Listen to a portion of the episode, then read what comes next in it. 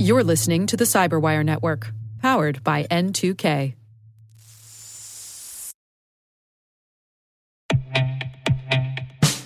And now, a word from our sponsor, Sixth Sense. Sixth Sense provides award-winning cloud-based automated endpoint and vulnerability management solutions to streamline IT and security operations. With its advanced platform, businesses gain complete visibility and control over their infrastructure, reducing IT and security risks and optimizing operational efficiency. With Sixth Sense, you'll get real-time alerts, risk-based vulnerability prioritization and remediations, and an intuitive automation and orchestration engine so you can focus on your core business goals, confident in the knowledge that your enterprise is secure, compliant, and running smoothly. To learn why enterprises choose Sixth Sense, visit sixthsense.com.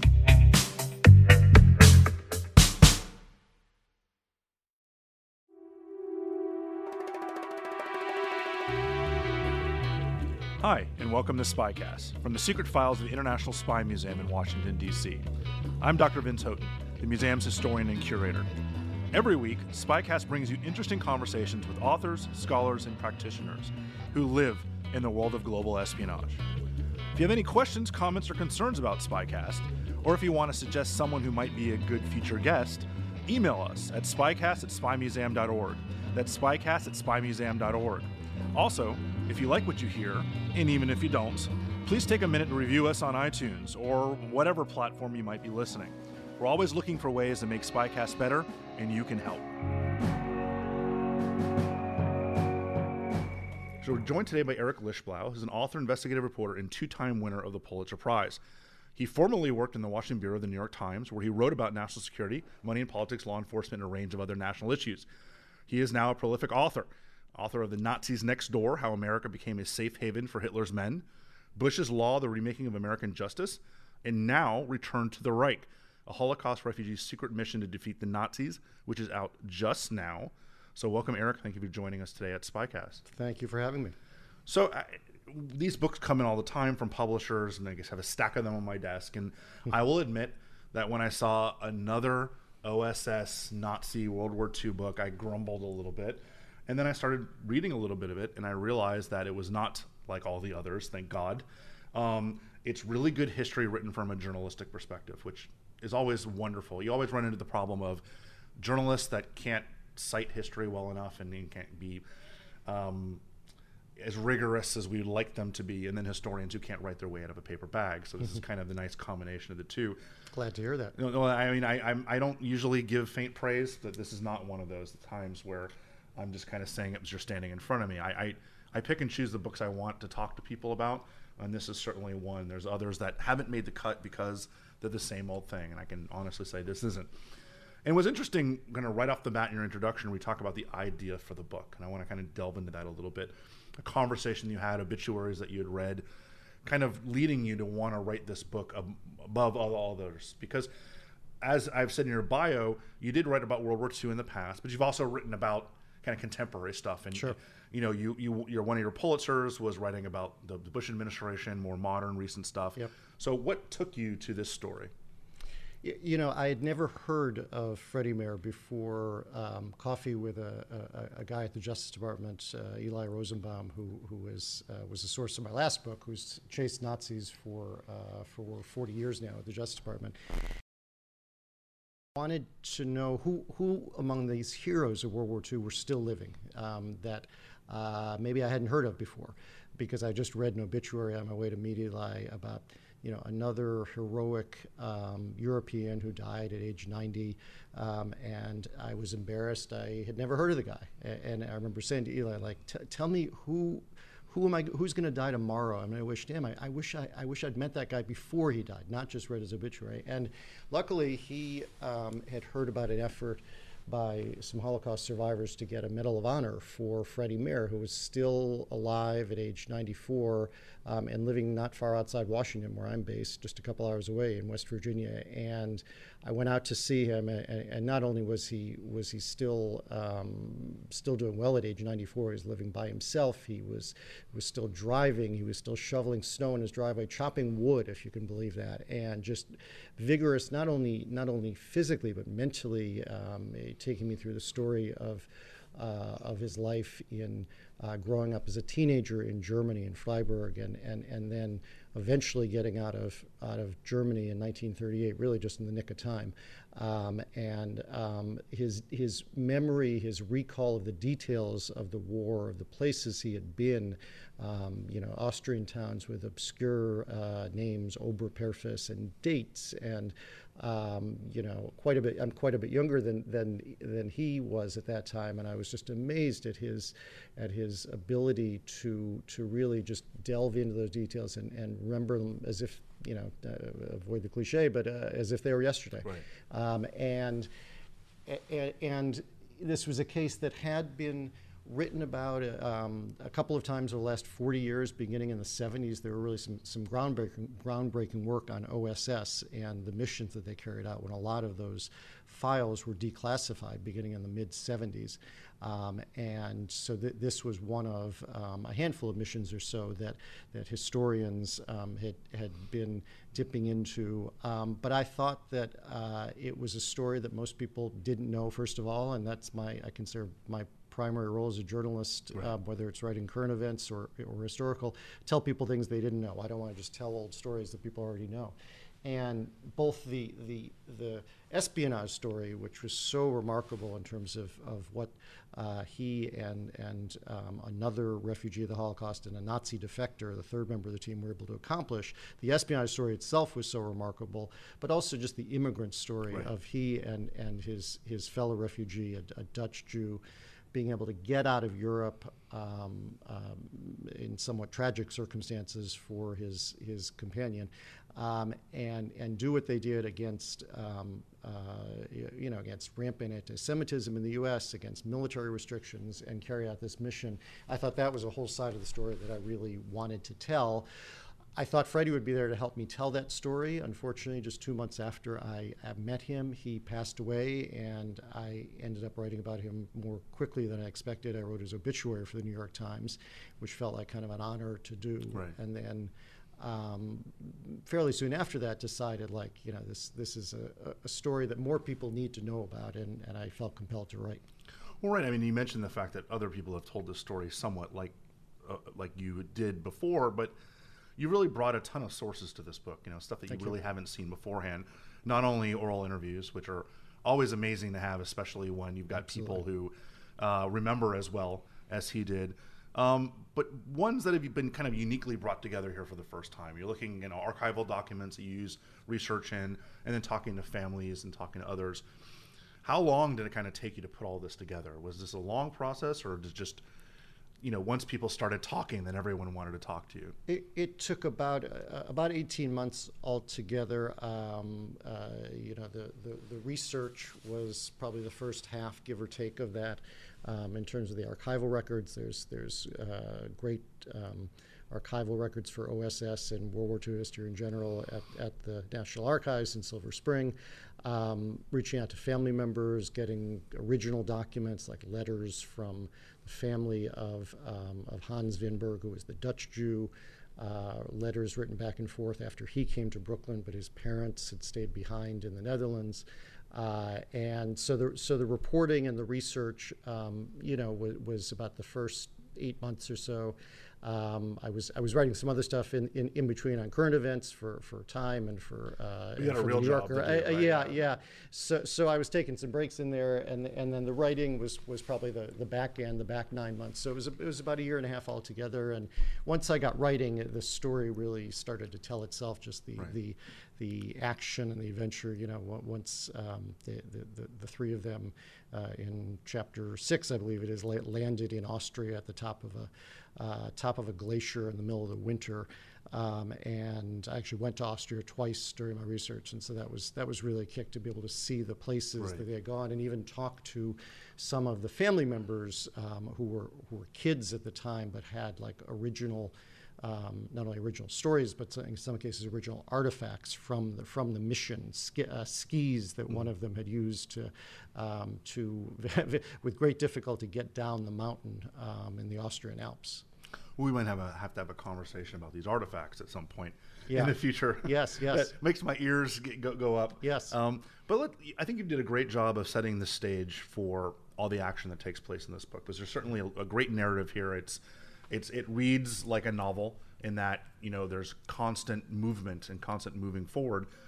But I think that one thing that hasn't been understood well enough is how far things collapsed for the Jewish population under the Nazis. I mean, everyone knows how bad things got in the 30s. Mm-hmm. But a lot of people don't realize how good things had gotten in the 20s. That's very true. For a lot of the Jewish. So it's not just that it went from kind of sucky to Hitler. Yeah, that's very true. It went from a pretty stark upgrade in life in Europe during this time, where you've got people like Einstein and all the scientists that come to the United States are all flourishing in the 20s inside Germany and other places inside Europe. Right, you're right that I don't think that is widely understood, that it was really a golden age for the Jews in Germany and even more widely in other parts of Europe, beginning in around the 1890s, where if you looked at the top ranks, not only of scientists, but of actors, of business people, owners of department stores in Munich, it was a time when Germany was looking to expand economically, and they thought that bringing down some of these walls that had kept out the Jews, who had been historically discriminated against, as well as some other minority groups, was a path to prosperity. So you're right that you look at the top of all these fields, and it was a remarkable period, and you saw that through Freddie's own eyes, as Freddie Mayer, as a teenager growing up in Freiburg, near the Black Forest in Germany. His own grandfather, in the 1860s, 1870s, about 50 years before he was born, was able to become a successful businessman with a hardware business. He was one of the founders of a synagogue, the first ever synagogue in his region, in the Baden province in Germany. And Freddie's father had continued that. The hardware business had grown. You know, he grew up in a very middle class, even upper middle class upbringing, and his father owned a car. Freddie's father was a war hero from World War I, Iron Officer, Iron Cross. Yes, that's not even counting the military. His father had won the Iron Cross and pinned on him by the Kaiser himself. And Freddie used to run around the house as a kid with his father's military belt, you know, wear the Iron Cross, and his father would just regale him with these war stories about World War I, and as you say, yes, a decorated officer. And that was really part of the reason that the family almost didn't make it out, because his father was convinced almost to the end that the Nazis would never come for him. As sad as that seems in hindsight, that even when the Nuremberg laws took effect soon after Hitler came to power, and even after the policies really began to almost suffocate his own business. He could no longer have non-Jewish employees. He could no longer get currency in some forms. He could no longer get materials, tin and metals, you know, and his business was just shrinking and shrinking. Even then, he thought, it'll be okay.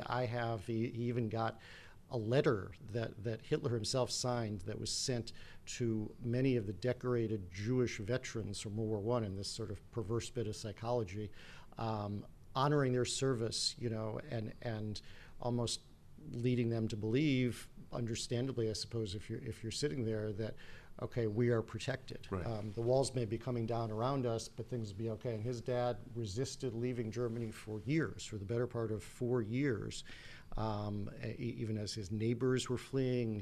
Freddie's best friend as a kid, his family had fled to Switzerland very soon after Hitler took power. And only in 1937, which was 3 years after Hitler took power, did his father agree, after his mother's pleading, basically, that they would try and get out. And it was very difficult for a long time. Their timing was perfect in that it was a window when the U.S. was allowing in not a huge number, but at least more refugees than they had before. You remember the U.S., of course, we all remember the St. Louis being turned away. The Brits were making it very difficult for Jews to get into Palestine, and they were able to get visas to leave the country for him and his parents and the four children. And this is right before Kristallnacht. This is months before Kristallnacht. Munich. This is when the bottom falls out. Yeah. Almost. Yes. If you're there a few months later, you're not getting right. out. You're being sent to the town, his own town in Freiburg. During Kristallnacht, during the pogroms, the synagogue was destroyed. The roundups began of Jews who were sent to camps.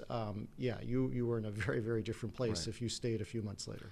And much in the same way that a lot of the Irish immigrants and the Italian immigrants before him who moved to New York did, Freddie and his family, and I'm using the word Freddie because it wasn't Freddie until what I'm talking about to talk about, immediately did everything they could to assimilate. Yes, yes. And that includes his father kind of anglicizing the name, and Freddie anglicizing his name. And, yeah, he was known as not speaking Fritz. German. He was right? Fritz as a kid, and then once he got here, his father became understandably very, very anti-German, and Heinrich, which is his father's name, became Henry, and Fritz became Fred or Freddie, and they didn't speak German.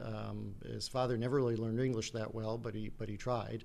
And yeah, they were rooting for the Dodgers in Brooklyn, and he was, became an auto mechanic and wanted everything he could to become Americanized in every way, as did the second member of the OSS team. They didn't know each other, even though they both ended up ironically in Brooklyn, mm-hmm. but the second member, Hans Wijnberg, coming just a few months later also to Brooklyn, wanted very much to become as American as an American, as they would say. Well, and like all the other American boys after Pearl Harbor, they lined up to join, not to go fight for the homeland, but to fight against the people who had just bombed us. Right, right. And that's just the irony of this was, Pearl Harbor, you kind of think of the lines around the corner and signing everybody up and sure. All hands on deck, where it's Joe DiMaggio and Ted Williams and everybody sure, else sure. signing up. And they told him to go away. He was considered an enemy alien officially because, amazingly, because he was from Germany. There was no distinction between a German Jew, who, of course, were the victims, were the refugees right, and there. Talk about the complete and utter idiocy yes. of that. Yes. To think that a German Jew who had just run for his life right. could be a security risk. Yeah, security risk. Yeah, or a spy or, there were... semi-legitimate concerns, I would say. They were somewhat overblown about the fifth column and about German spies. Of course, we know the saboteurs on the submarines who came over. If you're Hans Hitler and you're blonde with blue eyes, then you yes. worry a little bit more right. than if you're a German Jew who's escaped for their life. But Frey felt like he couldn't, he couldn't catch a break, because here he had finally gotten out of Germany, and now he's regarded as a German officially by the U.S. military, by the U.S. government. And they tell him to go home. And it was months before the military sort of came to its senses and realized we can use the guys like this in the military. And of course, the Germans didn't consider him a German. No, they considered him a Jew, right? So he was yeah. exiled, from both ends. Yes. So he finally, like you mentioned, does get allowed to join after a couple months when the restrictions are eased. And it's safe to say that Freddie was not a particularly good soldier in the traditional sense, marching and doing drill and keeping boots shined. Doing the stuff that's expected of a private in the army. No, he did not like following rules. He was sort of a renegade from the beginning, and he would be the first to say that his face was never shaven closely enough. His boots were never shined enough. He would talk back a little too much, which of course was frowned upon in the military. But at the same time, he had a certain fire, a certain passion that his commanders recognized. And there's one story that I tell where he was in Arizona, in the enormous military training ground that Patton had set up there in the desert along the Arizona-California border, part Mojave Desert, and he there was a war game that they had organized. And Freddie, there was a certain plan to inch up slowly, bit by bit, take enemy ground, and effectively capture the flag. And Freddie said, "Rules be damned," and he found his own way around the flank and ended up literally in the headquarters of the real commanders who were overseeing the war games, and told the general who was running this that, okay, you're under arrest. And the general was just shocked, like, this is not part of the game, kid. And he said, well, you told me to win at all costs, and I am here to win at all costs. And the next day he was called back by the general, and Freddie told this story years ago, actually, at an OSS event, and it was confirmed by the general. He was called back by the general, and he thought he was going to get his blank reamed, for his disruptive behavior, and instead the general said that he had shown a real spunk on the battlefield, and he knew that he was from Germany and spoke not only German and English but also some French, and said, "How would you like to go work for OSS?" Right, and Freddie pretended he knew what the hell OSS was. He had no idea what OSS was, but he knew that he sort of hated that just the same drills over and over again in Arizona. He said, "Sure, where do I sign?" Yeah, kid, you suck as a soldier, but boy, have we got the outfit for you. Right. A rule breaker who can speak German and French and seems to have no sense of danger, willing to do anything. And a lot of the popular culture representation of the OSS is that they went and trained at Congressional Country Club right up here in the street, and then were dropped immediately into occupied Europe to go blow shit up. Right. And by the way, you can say "as" if you want to. I say. Okay. All right. I want to be respectful of our audience. That's true. That is true. But even in OSS, it was still a lot of anyone who's been in the military knows the hurry up and wait mentality. Absolutely. Very frustrating for them. But he did, in fact, and we'll kind of talk a little bit about this, meet. You mentioned Hans already. Yes. During the training, and this became kind of his compatriot. Yes. In arms for the next several years. Yes, and a lifelong friendship, in fact. Yes, really amazing. Yeah, they were together at Congressional Country Club up in Bethesda, Maryland, which is an amazing story in its own right. OSS had not been in operation long. They were officially created by Roosevelt in early 1942, and General Donovan, later General Donovan, he was then Colonel Donovan, was in charge of it. And Donovan needed a place for them to train. And Congressional Country Club was having some financial problems, and they had once been, the Hoovers and the Coolidges and the DuPonts that had belonged there. Had not been footing the bills the way they had been, and so they leased out the club to the U.S. government for a tidy sum of several $100,000 a year back then, and got out of their financial troubles. What they hadn't quite planned on was that OSS blew the shit out of the place. If we're going to use the coarse language, I'm going to go for it. They blew the crap out of the place. They had bazookas. They had grenades in the sand traps. They had just built a new nine course, back nine, and that got the crap blown out of it. They had guys swinging from trees into the swimming pool to do parachute training. They had literally had your picture of the mad scientists up in the only area that was restricted from the basic personnel like Freddie was this lab up above the clubhouse where they were working with toxins and everything you can imagine. They had some feels like a crazy idea to develop some sort of an ingredient that would be put into Hitler's food to give him female genetic qualities so he'd be less aggressive. Right. That was the stuff they were working on. So they were blowing stuff up, trees, bunkers, everything you can imagine. And it sounds great for a teenage kid, right? Yes, to get a chance to go blow stuff up, but they got bored out of their minds. They got bored. They were there for months and months and kept waiting for their ticket out. And never, for months, it did not come, and they're just doing the same drills over and over again. They're saying, we want to fight Nazis. Yeah, you don't see this very often, but they desert the unit to actually convince their way into the fight later on. Right, yeah. Eventually they at least get to leave the U.S. After some months, and they were sent overseas. They didn't know where they were going. They were sent to North Africa at first, and it wasn't sure OSS knew where they were going. Even the guys receiving them there at the docks weren't sure who OSS was, and here's a boatload of a couple of hundred guys saying, we're here for duty, and they say, who are you?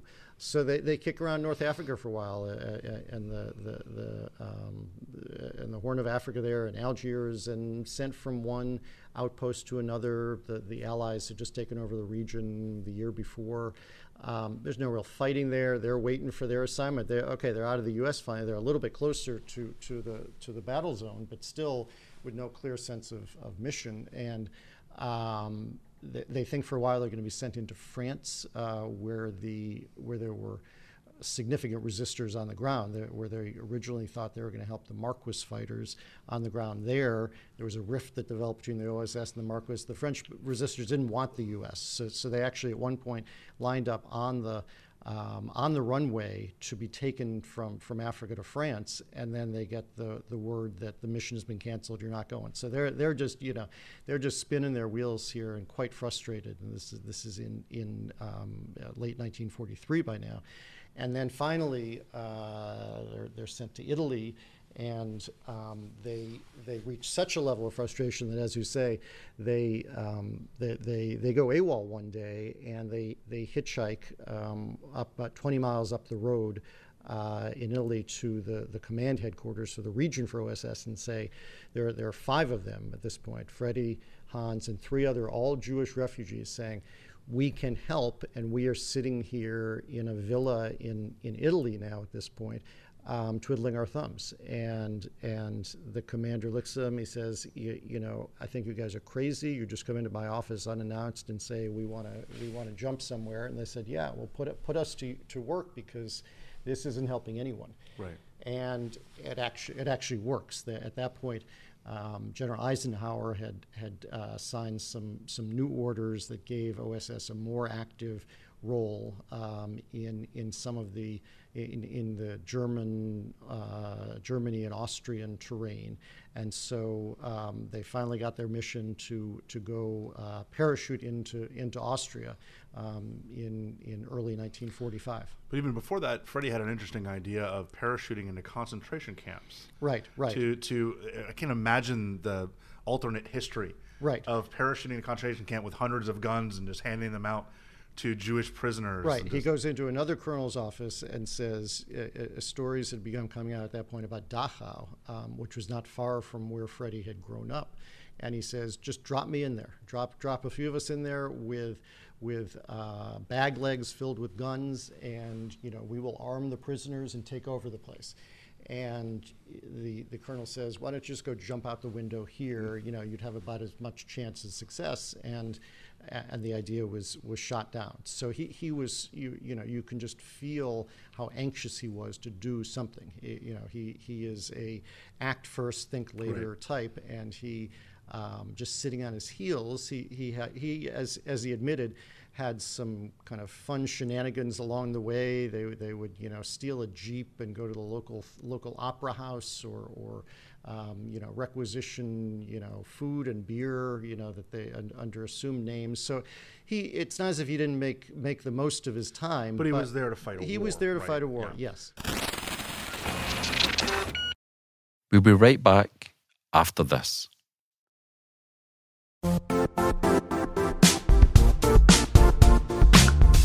Don't struggle to align your organization's cybersecurity with business risk. Get the only solution that goes beyond reacting to threats with vulnerability and risk monitoring. You need the next evolution of MDR, and only Critical Start delivers it. Critical Start doesn't just monitor and respond to threats.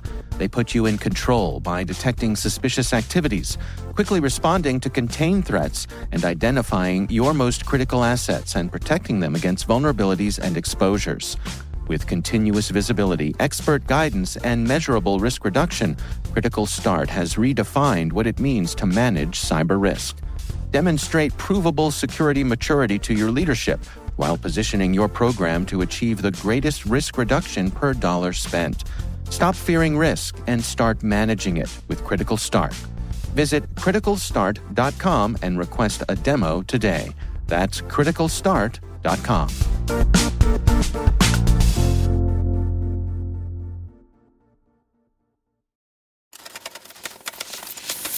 So you talked about the Austria mission, which were, you know, that's the big chunk of the book. Yeah. But before they could do that, they actually realized that nobody knew anything about Austria. Right. And they needed what we call a third man for their operation. Really, his first big mission, his assignment for OSS, was to identify possible people that could be that third man. And this is just a wonderful story. Essentially, he infiltrates a POW camp, acting as a Nazi prisoner, to chat up the people around him, and find someone disenfranchised. So OSS wanted defectors to team up with the OSS officers themselves to basically act as guides, because in a lot of these areas, as you say, they knew nothing of the terrain. The maps that they had were outdated. They realized that, unlike in France, where there was significant support on the ground for the Allies and the resistors, Austria and Germany were overwhelmingly pro-Nazi. I remember Austria had basically welcomed in the Nazis with open arms in 1938 in the Anschluss, and it was regarded by one estimate in the military files that I saw as 90% pro-Nazi.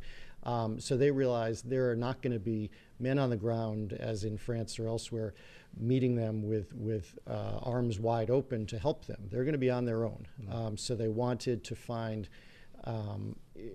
as desperate as it sounded, Nazi defectors who they could trust, or at least thought they could trust to some extent, and that itself was a total crapshoot. Where the trick is clearing them, right? I mean, these are people who, at one point, were part of the Wehrmacht, were Nazis. Yes. And they had to either prove that they didn't do anything bad, right? You know, didn't send Jews off to concentration camps or murder people, and of course, they could just be lying about not doing anything to clear themselves of this other writing on the wall, right?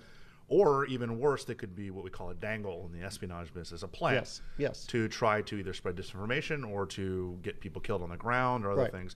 Right. I mean, that clearing has to be done very quickly, too, because these missions are happening very quickly. And it was done almost by gut instinct, it seemed like, in the case of Freddie's mission, by other Jewish refugees. A fascinating character named Dino Lowenstein, who was one of them, who would just go around to these camps. He would get briefing reports from the officers in charge, sometimes American, sometimes British, as to which of the Nazis seemed sympathetic. Some of them even volunteered to help, which in itself could be a warning sign, because if you're a little too eager, they question, as you say, what are your motives? Are you a plant?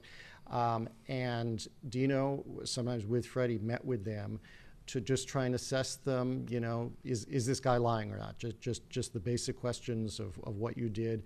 And there were several dozen of these missions out of Italy where Freddie was, and many of them turned out to be disastrous, in part because of the Nazi defectors.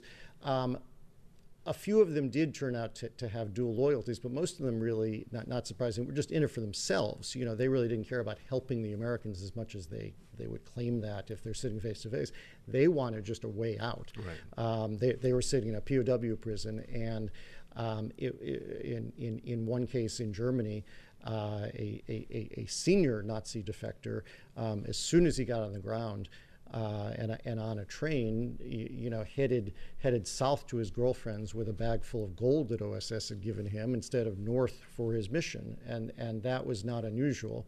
The one that was picked for Freddie's mission was a guy named Franz Weber, who was from the Tyrolean region of Innsbruck, which is where this mission was designed to be. He was a senior officer with the Wehrmacht. He had been in Russia, he had been in Poland. As a junior officer, he had been in the Warsaw Ghetto, and as many of them said, he saw horrible things, but he didn't do anything. Now, fact-checking that in real time, as you say, is almost impossible.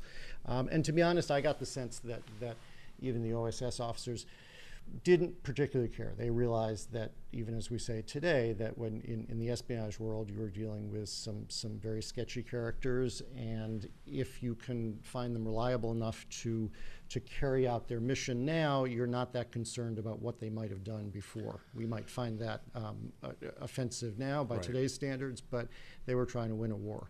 So the moral dilemma. We're recruiting members of Al-Qaeda today, right? So yes, exactly. Yeah. So Franz turned out to be an excellent fit. He knew this region. He knew the mountains. They were going to be parachuting down into the Austrian Alps, as we said, and he knew the people in the town that he came from, about 10 miles outside Innsbruck, called Oberperfus.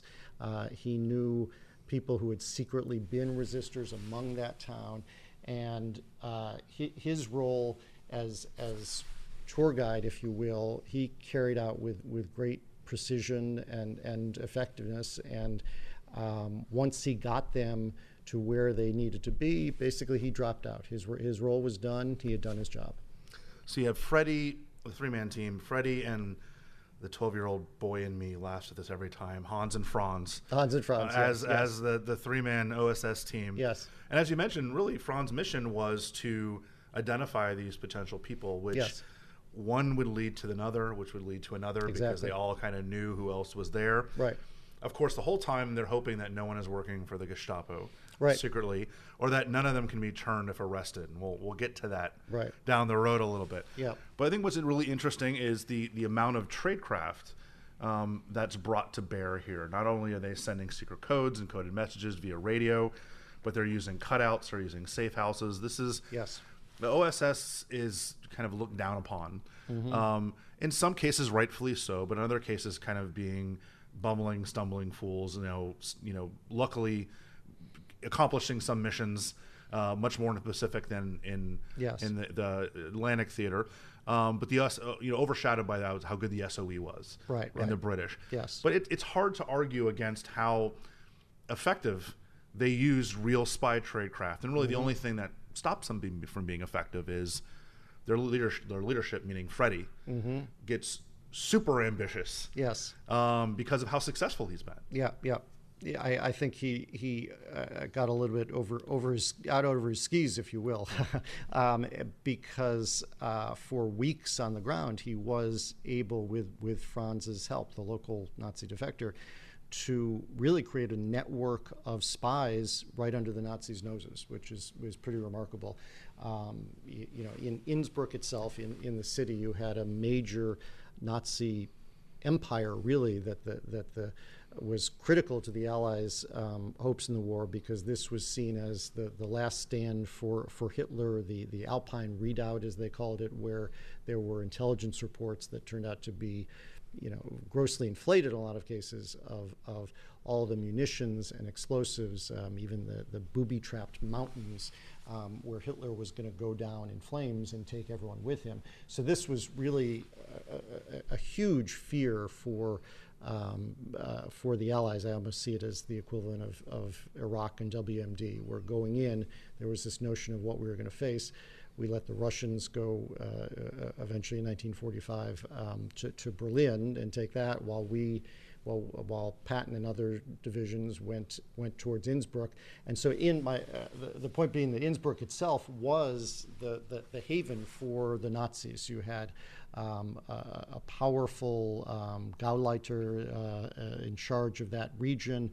Innsbruck itself, there was very little doubt that almost everyone you saw was going to be pro-Nazi. Well, I mean, it's the thing. This isn't like the Vichy French who are born-again Nazis just to kind of survive. No, these were people who were Nazis back from the 30s. Right. The Gauleiter Hofer was a Nazi. Yes, soon after in Austria, soon after Hitler's rise in Germany, at a point where it was, because the Nazis were seen as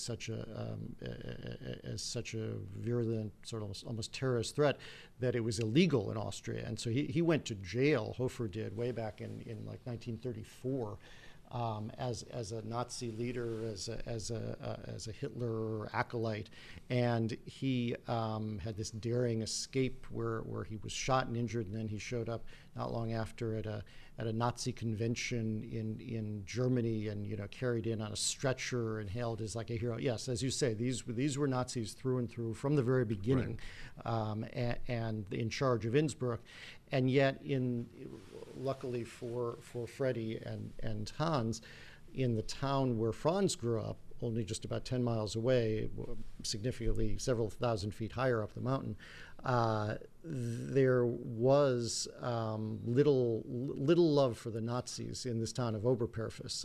It was farmers for the most part, and cobblers and things like that, and they had bought in originally to, many of them had bought in originally to the idea and welcomed the Nazis, and then the promises were nonsense. Right, that the economic expansion that Hitler was throwing at them, that Germany was thriving and Austria was so far behind, and the reunification would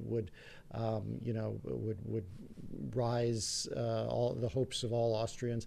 They quickly faded on that, and you also had the Catholic Church there, which has its own very conflicted history with the Nazis. But in this case, the leaders of the Church became very anti-Nazi. Even the priest who was in charge here had come under the suspicion of the Gestapo over questions about his loyalty, which is pretty remarkable.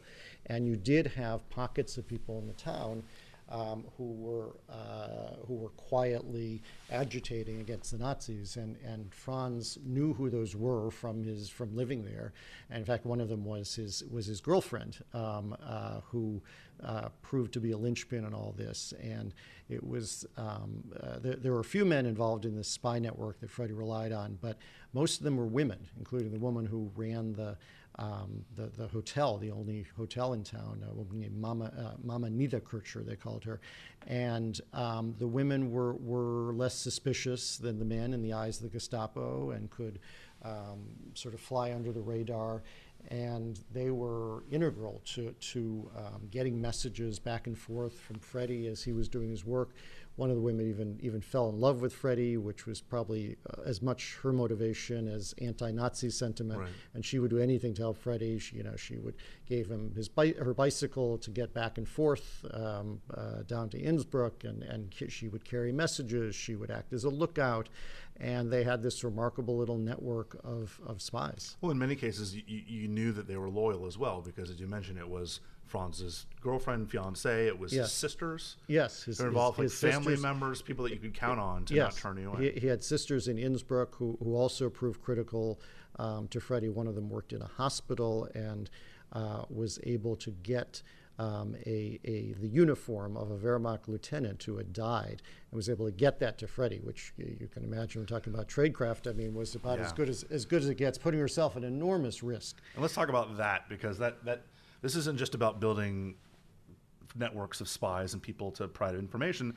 This is about getting information himself. And Freddie probably shouldn't have been doing this, because this was not part of his OSS mandate. He went off the game plan any number of times. Yeah. He was a case officer. He was supposed to convince other people to give him information, but he now all of a sudden had a Nazi officer uniform. Yes. And I don't often read from the book, but this is where you do such a good job in this case of just showing the cojones that Freddie had. So he is a German Jew. He was somebody that ran for his life just a couple years earlier. If they had any idea who he was, he would be dead very, very quickly. No doubt. But in his stolen, dead German officer's uniform, he walks up to essentially a kind of a boarding house for German officers where they were living and eating and all this stuff.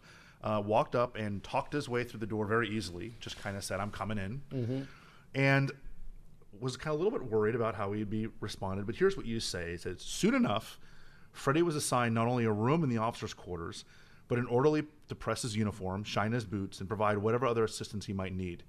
He had practically free run of the place, coming and going as he pleased. He discovered that the hub of activity was indeed inside the officers' club at the barracks, where the Nazis would watch movies, play cards, smoke, and have a beer or a glass of schnapps at the bar, sometimes with other officers, sometimes in the company of young Fräuleins from the city. Many of the recuperating Nazis did not seem in any hurry to get back to the front line. Freddie made full use of the club, sitting for hours alone at the beer hall-style bar in hopes of overhearing something of interest." I mean, that is espionage 101. Yeah. Get people drinking. Gutsy and get people clever and confident that you're one of them, and just listen to them talk. Yep. And that, I mean, as stupid as that is from a kind of a OPSEC perspective, I mean, plying people with alcohol and getting them to talk led to one of the most interesting discoveries of the war, And that's because a guy who had just come back from Berlin and had worked on something very important decided to spill his guts to Freddie. Right. There was a captain who had come back from Berlin just a few weeks earlier, and he was with a group of other officers at the officers' club, and Freddie was at a table by himself and could hear the captain sort of taking the lead in the conversation and really bragging. He was quite proud of what he had done. He was an engineer by training, and he heard him talking about where he had been in Berlin and how he had been in the Fuhrer's bunker, working on that to fortify it from air attacks and other Allied threats. And eventually they summoned Freddie over to the table, and Freddie not only started engaging in the conversation, but also buying rounds of drinks. Buying drinks, yes. Plying them with liquor, always a good idea. And the captain just kept talking and talking in great detail, so much detail that Freddie was worried he wouldn't be able to remember all of the numbers, because this guy was talking about how many centimeters thick they had made various walls, where exactly in the compound in Berlin the bunker was located, what was adjacent to it. He told of a scene of Hitler going outdoors, or at least on a balcony exposed, while there were air attacks going on in the distance, and being quite forlorn about this, and saying, like, this, you know, this might be it. So he was telling not only of the fortifications for the bunker, but also of Hitler's state of mind, which was obviously of great use to the Allies.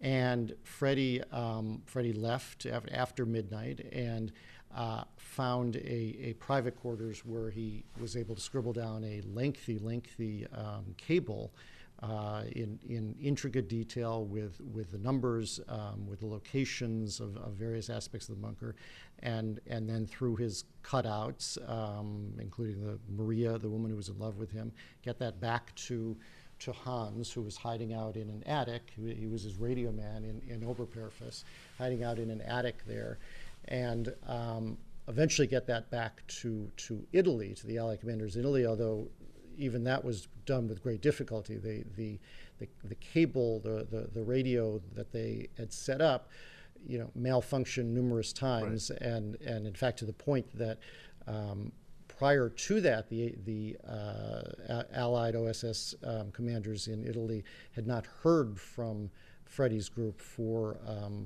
about 10 days at that point, and they had given up on them as dead. Because the radio, the wireless radio, was malfunctioning, and he could not get a cable out of the Alpine mountains. Sitting in the attic, Hans sort of pictured his vain attempts as sort of bouncing around the mountains and bouncing back at them into Innsbruck. And if anyone heard them, maybe it was the Germans. Right. So he thought of himself as tapping this out in Morse code for nothing. But eventually the cables did get through.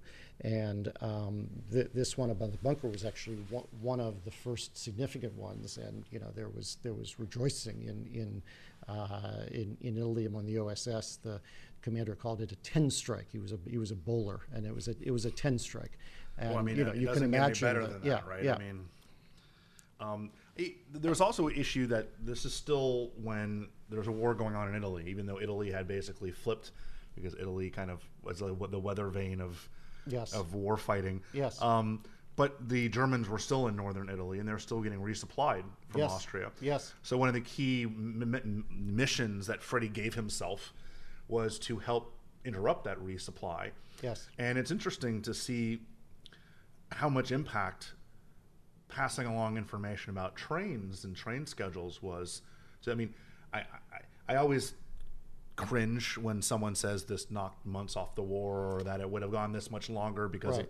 Counterfactual history is always tricky. Yes, it's difficult hard, to assess right. any one actor. Yes, but it's hard to argue the impact of destroying munitions and fuel and everything else that was in such low supply for the Germans that Freddie was directly responsible for getting these train schedules back to the Allies. Right. He very soon came to realize that the Brenner Pass between Austria and Italy was critical. The U.S. intelligence knew this at sort of a macro level, you know, the importance of the Brenner Pass, but he really saw it on the ground as posing as a Nazi officer, and he even went out to the train yard to see for himself, and he began to get to know several of the yard masters and the daughters of several of them. Freddie was quite a ladies' man. That was the one issue when I met him that he wouldn't discuss with me was romancing some of the women on the ground, but that was the only thing that was off limits in our discussions. But he was able to get a lot of information about the rail lines, both through human intelligence, through talking to human sources, and also just his own eyes observing what was going on. And he heard from one of the supervisors that there, and eventually saw himself, that there was a huge caravan of about 80 trains that were bound for Italy. And he had not only the details of the munitions that were on them, both military supplies and also human soldiers and also Nazi soldiers, but the details of when it would be leaving and when it was supposed to arrive. And this led to this furious attempt by the Allies, after he cabled it back, to bomb that train line. They actually missed on the first pass because of weather problems.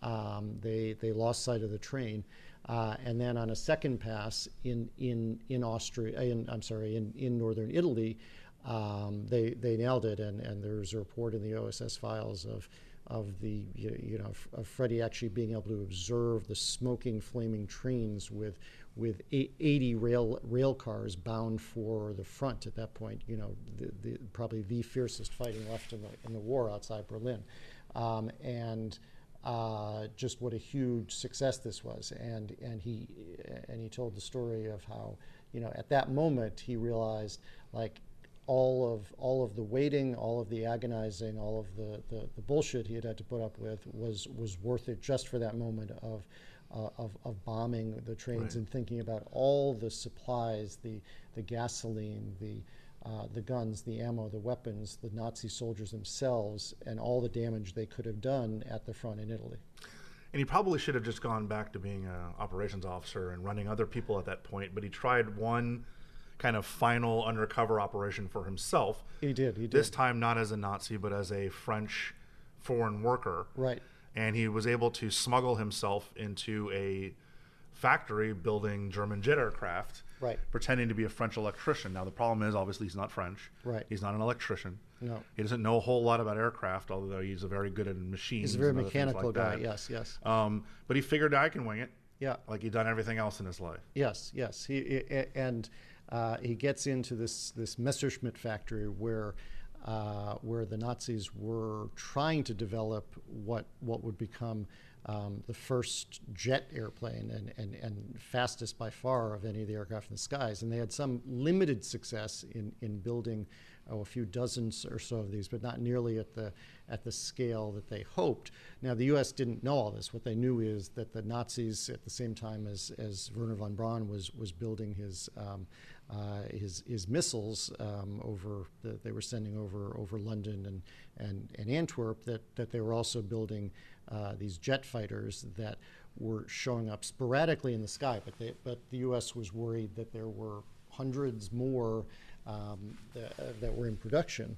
And this is a case where knowing what the enemy can't do is sometimes as important as knowing what they can do, because Freddie got into the airplane factory, the jet plane factory, and soon realized that their production was down to practically zero because there were no supplies coming in. The U.S. had managed, and the Allies had managed, to bottle up the supply lines for the metals and products that were needed to build these. So a lot of these assembly lines were sort of ground to a halt. There were some supplies coming through, and Freddie told the story of how he would mess with the wiring. He was in the electrical electric unit would mess with the wiring so that in case they did get near completion, they wouldn't work. But the most important thing you took away from that was that the factory is almost idle. Right, where American factories are churning out new aircraft every hour. Yes. This was just, they're just sitting. Right, so, so that really helped the military planners to assess strategically where they needed to go, because the fear, they could sort of degrade the fear of the jet fighters, you know, taking to the skies in hundreds or even thousands. They weren't getting airborne. So this last mission was probably one too many. It was essentially, I'm not sure if this mission gets him captured, but certainly pushing his luck in the end gets him captured. And he's lucky he was still around to talk to you at 94 years old. He absolutely was, yes. He got beaten to a pulp. He did. And really it's his moxie, and I love this story. The fact is that because he was able to handle this beating was... They suspected he might be Jewish, but the reason they said no, there's no way he is, was a wonderful kind of, it's not a wonderful story, but I guess it is in the end. No Jew could withstand that kind of punishment. Yeah, in the military files, the U.S. actually was able to interview his main torturer, a Gestapo lieutenant named Guttner, and Guttner said, you know, there were, his fellow interrogator was saying, I think he might be a Jew, and Guttner says, nah, there's no way, no Jew could take that, you know. So Freddie had his revenge on them, like, damn you, you know, you don't even know the half of it. And he, as you say, he was beaten for days, while kept in sort of a high security Gestapo prison right in the heart of Innsbruck, with other suspected spies and saboteurs and militants. And he was probably turned in by one of the people he had relied on. It seems pretty clear from my reporting. And I think he did get too brazen at the end. He you can sort of see the progression as he became more and more successful. It's remarkable. He was on the ground for almost 2 months, you know, posing most of the time as a Nazi or as a French electrician. You can almost see him thinking, I'm invincible here. Right. Like, I've had so much success. I've gotten more and more, you know, he sent something like 80 cables, 90 cables to Italy of greater and greater import and use to the U.S. And he almost felt like he could do anything, and at one point he thought that he could get 500 anti-Nazi militants on his side and cabled to send guns and grenades. Well, he wanted to quote unquote take Innsbruck. He was now way outside his description as a case officer, and he the amazing thing was that after the OSS turned down at first, they did try and do it. They never actually got the supplies, but that mission itself probably did lead to the final tip that the Nazis got, allowing them to round up dozens and dozens of anti-Nazi resistors, including Freddie, and that led to his torture. He was not only beaten, he was waterboarded, I think before many people had ever heard of waterboarding. And you know, his eardrum was punctured from the water that was poured into his mouth while he was hanging from two poles from the ceiling and being beaten, and he probably would have been killed if not for a top officer, the number two in the region, who also was a doctor, a Nazi, who said, okay, he's going to die if you keep at it, let him be. And that person turned out to be his ally in the end, who as things got even dicier, realized that, you know, the Nazis were on their last legs, and this doctor almost helped Freddie to survive all this. Well, it was Freddie's like moxie or his ambition that got him in trouble in the first place, but it's really what talked him out of trouble in the end. Yes, it was really he's at the point now where he's a diplomat. He's negotiating surrender. Yeah, unbelievable. And they're like, well, what if we surrender this way? And he's like, no, they're only going to accept unconditional surrender. I mean, he's missing teeth. He's bloodied. His eardrums punctured. He's beaten to a pulp. He's wearing rags, basically, and he's negotiating the surrender. And he had no authority to negotiate, of course. He's making promises that, he realizes, you know, he has no business making. He's just talking out of, you know, both sides of his mouth and trying to save his own skin. The Hofer, who's the Gauleiter, has gone on the air in Innsbruck telling the Trullians to fight to the end, you know, that we are not going to give up without a fight. He has, theoretically, he has thousands of men under his control, although there's already become a rift between him and the head commander for the Wehrmacht in the area. Hofer, after several conversations with Freddie that are set up by this doctor who became his ally, is convinced that maybe he can cut a deal. Remarkably, he agrees to lay down his arms and to agree to a surrender days before the Germans themselves did so. Right, so basically... And it was a bloodless surrender that he helped to, or that Fred helped to orchestrate. An entire town surrendered to Freddie. Yeah, yeah. Right, he basically radioed back, he's like, I just had the whole town surrender to me and all the garrison and everything else. Yes, and he even before that, he is brought by a Nazi jeep, a German jeep, out to what were then the front lines outside Austria, about 15 miles away. You know, the U.S. From the 7th Division, I believe, was ready to assault. They were basically just waiting for the orders to roll into Austria, to Innsbruck, and there would no doubt have been significant fighting. Again, the Gauleiter had radioed the entire townspeople, not just for the military, but for the civilians to take up arms, and we were going to go on fighting in the end. And while they are waiting, the U.S. forces are waiting for the call to come. Here comes a German jeep with a short little Jewish guy holding a white flag made from a bed sheet. And they have no idea who he was. They had no advance warning this guy was coming, and he says, I am Lieutenant Freddie Mayer from OSS, and I'm here to surrender Tyrol and the city of Innsbruck. And they're just, you know, it's almost as if you can't, you know, it's some sort of practical joke, but in the middle of a battle zone.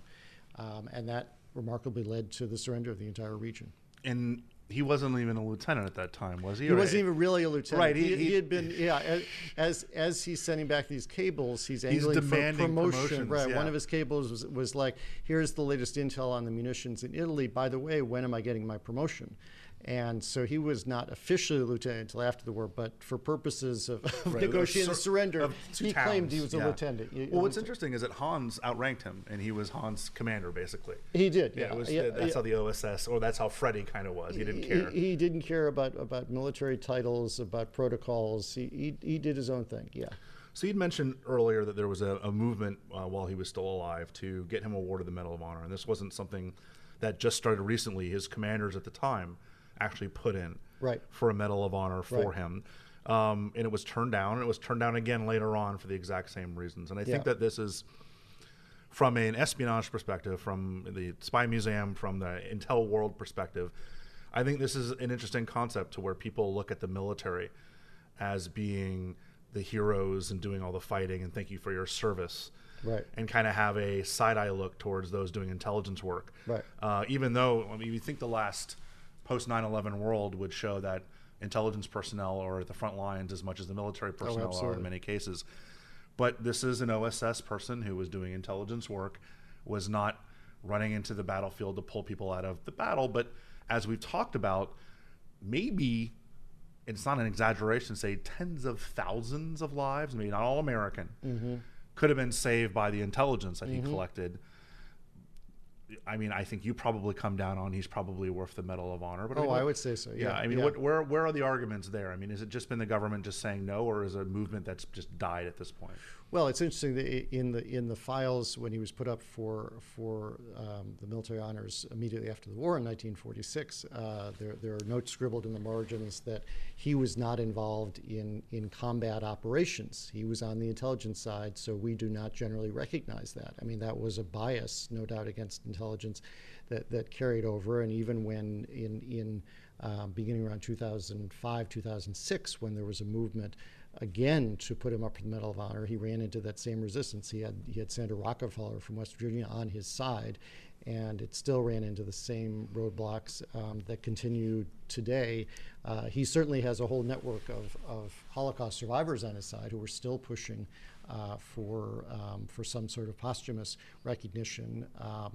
You know, it seems doubtful at this point, but I right. certainly think he deserves it, given, you know, just the incredible risks that he took and the wounds that he sustained as a result of his beating, etc. And ones that he was willing to take. I mean, I imagine that if he had parachuted in the Dachau and liberated it, yes, there would be a Medal of Honor hanging. You know, I mean, I would think so. Yes, right. And that's something that it's not his fault. He wasn't able to do that. That was something that he wanted to do from the very beginning. He wanted to be involved in killing Nazis. Right. Right. And it turned out that he was most effective not doing that, but his effectiveness was far outweighed what he could have done with a gun in his hand. Right. Well, I tell the story that immediately before he parachuted into Austria, he talked with the pilot, the U.S. Pilot who's actually still alive, a guy by the name of Captain John Billings, who lives out in rural Virginia, who I've interviewed many times for the book. And he showed Billings a tiny, I think it was a 32 caliber gun, and he called it his scare pistol. And it was in his leg bag of things, including a cyanide pill and other and gold currency and other things of essentials. And he said if it was a scare gun, if in the event of he had to confront a Nazi, he could at least pull it out to maybe get an instant where he could get away. But he said, if I ever have to use this, I'm probably dead. And the remarkable thing was that he never even pulled out his scare pistol. He never fired a shot. And yet he was able to effectuate the surrender of a major Nazi bastion. Mm. Well, yeah. That's where someone literally is being penalized for being good at their job. Yeah. Right? There's a possibility that if he had needed to fight his way out of harm's way, or, you know, yes, kill some Nazis and stuff, that would have been a very different, but because he was so good, yes, he never had to do that. And right. I think that's somewhat of a shame. Maybe there needs to be something that kind of bridges that divide between a Medal of Honor and kind of what, and like the Intelligence Star, which is, you know, looking at the CIA side, but yes, not today. The book is Return to the Reich, a Holocaust refugee's secret mission to defeat the Nazis. It is out now. It is different than a lot of the other ho-hum OSS World War II books that are popping up nowadays. And I found it very readable. I kind of try to knock these books out quickly.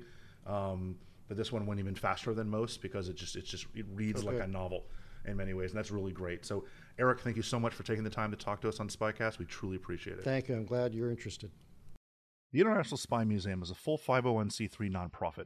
If you want to donate to the museum, or if you're local and want to volunteer at the museum, please visit our website at spymuseum.org for more information. Hey listeners, we're always looking for ways to improve the N2K CyberWire network and maintain the intelligence-driven news experience that keeps you in the know on the latest developments in cybersecurity. We've launched our 2024 audience survey and would love for you to take a few minutes to share your feedback. And hey, there's even a chance to win a $100 Amazon gift card if you complete the survey. Visit cyberwire.com/survey. That's cyberwire.com/survey and share your feedback now.